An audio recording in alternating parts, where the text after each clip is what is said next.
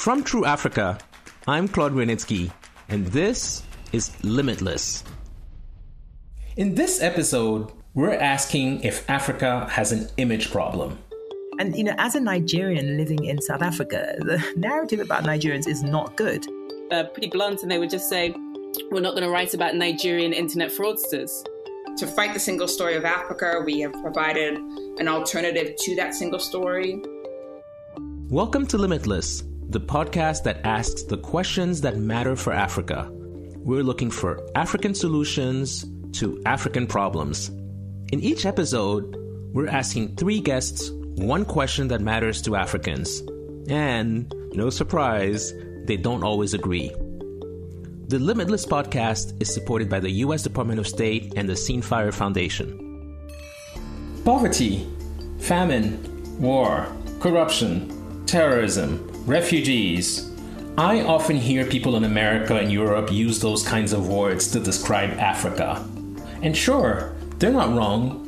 There is a lot of corruption, poverty, and war. You may have experienced it. But there's also a lot more going on in the 54 countries that make up our continent. You may have experienced that too. So, does Africa have an image problem?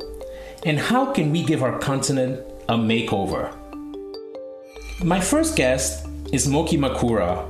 She heads up Africa No Filter, a non for profit that seeks to puncture stereotypes about Africa by supporting storytellers and media platforms, including True Africa. I asked her about stereotypes and how and why we should fight them. Here's our discussion. So, the first question is Does Africa have an image problem? It's an excellent question. If they didn't, I wouldn't have a job right now because Africa No Filter's role is to try and fight some of those, you know, harmful stereotypes. So, yes, to answer your question, there is an image problem for a lot of people in Africa. And the challenge is that the way the world sees Africa is actually how Africa sees itself. Well, that's the point that I wanted to make around Africans having their own stereotypes about Africa I think without a doubt, you are absolutely right. Um, a lot of Africans have the you know the same images that Europeans or you know Americans have about Africa. Most Africans we have that about each other, and there's good reason for that. I mean, have you tried traveling from Togo to South Africa or you know Nigeria to Guinea? It's hard. It's hard for people to move around. So a lot of Africans actually haven't visited other African countries. That's the first um, um, thing. The second thing is that where do you find knowledge or information about other countries. Think about what you know about America and what you know about Europe. It's watching their films, it's reading their books. It's there's a lot of pop culture that informs us, but the pop culture within Africa is very limited. And you know, as a Nigerian living in South Africa, the narrative about Nigerians is not good. It's not good here, you know, um, and it's no different to what a British person would think about Nigerians. You've moved all over the world what different stereotypes about Africa and Africans have you encountered? Well, I'll give you an example. I was in Germany last week and I shared a train um, carriage with a Swedish man who was traveling from Sweden to Germany to do business. And he asked what I did. And I, I normally start with, well, you know, what do you think about Africa? When I say Africa, what, what comes to your mind? I could see him really struggling. He was trying not to offend me. And I said, no, no, just say the first thing that comes to your mind. And he said, Look, with a sense of relief, well, yeah, it's like poverty. We just see these horrible images. And my next question is where do you get those ideas about Africa from? Those words that came out of your mouth just now, where did you get them from? Because you've never been to the continent. And he says, Oh, but you know, you read about it in the paper, you see it in the news. So we have gone and done, you know, a lot of research. We did research into how um, Africa shows up in the US. We did research into how African media covers Africa. We've actually identified five sort of key frames through which most stories about Africa are told. And they are poverty, poverty being a big one, where poverty is the hero of the story.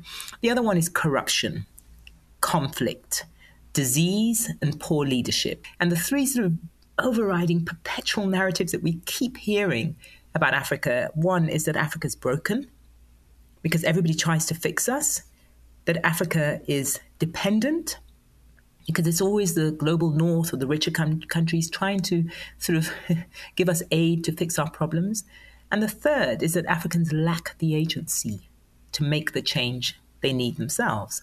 And increasingly, young people who live on the continent, they will quote back some of these narratives at you. And that's the problem. Who are you trying to reach? Yeah, we often get asked. I mean, the, the, my direct answer to that is that it's Africans wherever they are. So if you're an African in the diaspora, we're equally trying to reach you because what the reason why we do the work we do is not so much to change a Trump, Trump supporter's opinion of Africa or, you know, the Swedish businessman, you know, the opinion of Africa. The real reason why we're doing this work is to make sure that young Africans who are beginning to believe or who grow up believing that the continent is corrupt, they never get anywhere. Um, we're trying to change that because it's in our interest to have our young people engaged and full of hope and inspired and just us as Africans believing that we're in the right place, right? I don't know if you read. There's um, Quartz Africa had an article, I think it was this week, um, about the the the exodus of young Africans who are going to America and Europe. In Nigeria, yeah. there's a movement called Japa, which is just young people who are literally leaving the continent, but they're turning around and you know doing a big finger at Nigeria. They're never coming back. That's the sad part. They're never coming back. Our work has never been more important you know and that's another perception right? The perception that the west is better and that's what we're trying to change. And that's why we need more stories that show more people who are doing amazing things to show that it is possible to live the african dream because it's not a story that often comes out the african dream. My second guest is Nicole Amartiefio the creator of the tv series an african city it follows five women in Accra, in Ghana. I started by talking to her about her TV series and how she plays with stereotypes in it. Here's our conversation. One of the things I loved and many people loved about it in African City was that it was kind of playing with a lot of stereotypes about Africa, specifically coming from an outsider perspective looking into Africa. So, do you think that the stereotypes that kind of are very well known about Africa, do you think that they've changed? There's this report that I love by USC Norman Lear Center. Yes, they do great work. Yes, yes. For for one month in it was either 2017 or 2018. They monitored U.S. news and entertainment shows, monitored how often Africa was mentioned, uh, reviewing over 700,000 hours of content. And they found that more than 60% of news on Africa focused on tragedies, war, poverty, and disease. Right? That's not shocking. We all we all know this, but then it got more specific about the US TV and film industry. And, and, and those stats I found pretty interesting. So, like 44% of TV shows and movies only mention Africa, right? With no reference to a particular country. Yes. 35% of African mentions in TV shows about crime and terrorism. When African characters did appear on US television shows, less than 50% spoke 10 words or less. So it's that view that we are voiceless with nothing of value to say. 87% of shows that mention Africa do not have an African character. So we not we're not even included in our own stories. And I think it was something like only I think 30% of African characters on US TV shows are women. You know, and I like female centered driven stories. So I, I think it should be 100% women or 50 I don't mind 50 50. 50 50 is fine. Um, but that was just a few years ago. So, no, unfortunately, I, I do not think a lot has changed, but I, I, hope to be part of that change. But I want to take it back to your specific and particular experience with an African city. Were you trying to combat stereotypes with that series? 100%. Um, I'm trying to do so much with an African city, and I, I think a lot has been accomplished. So, to fight the single story of Africa, we have provided an alternative to that single story to fight colorism. We've c- celebrated women of all complexions.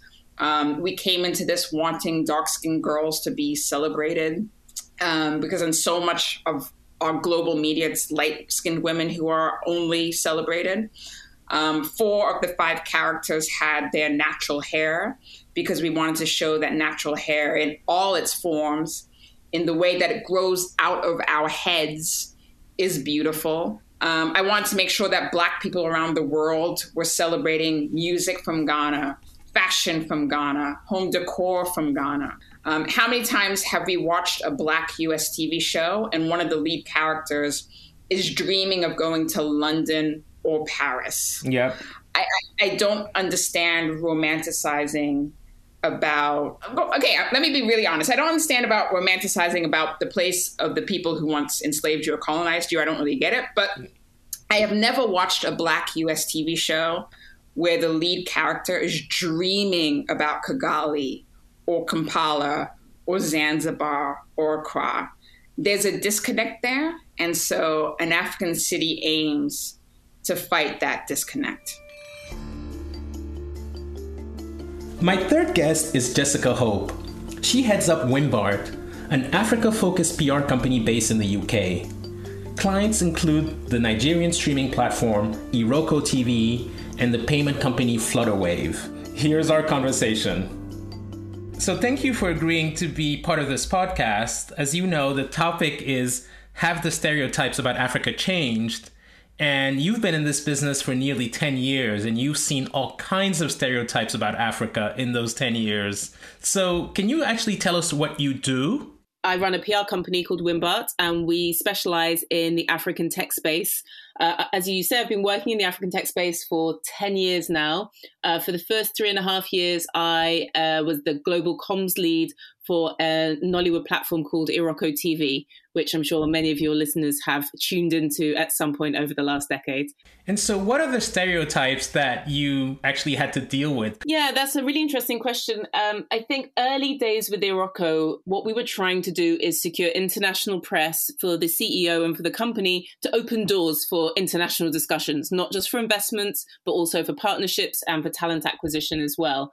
But I remembered uh, two or three times um, I pitched and I was like, look, there's this amazing um, internet company. It's the first company to kind of bring Nollywood online.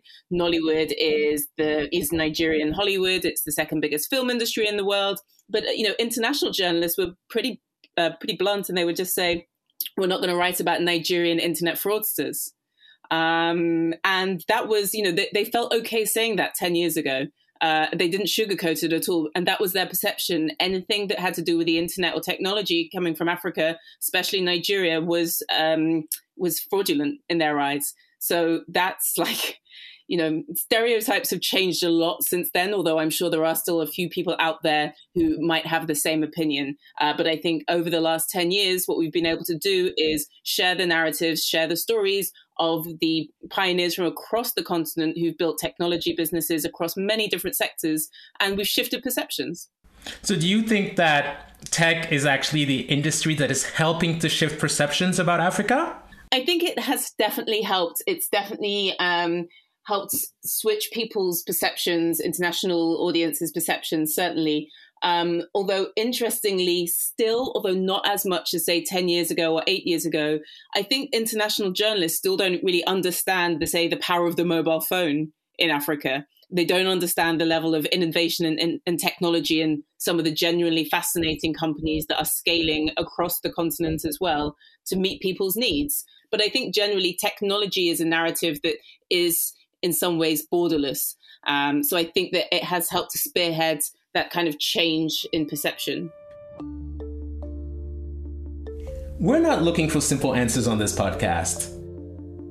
We believe Africa's potential is limitless, and so are the solutions to the challenges we face.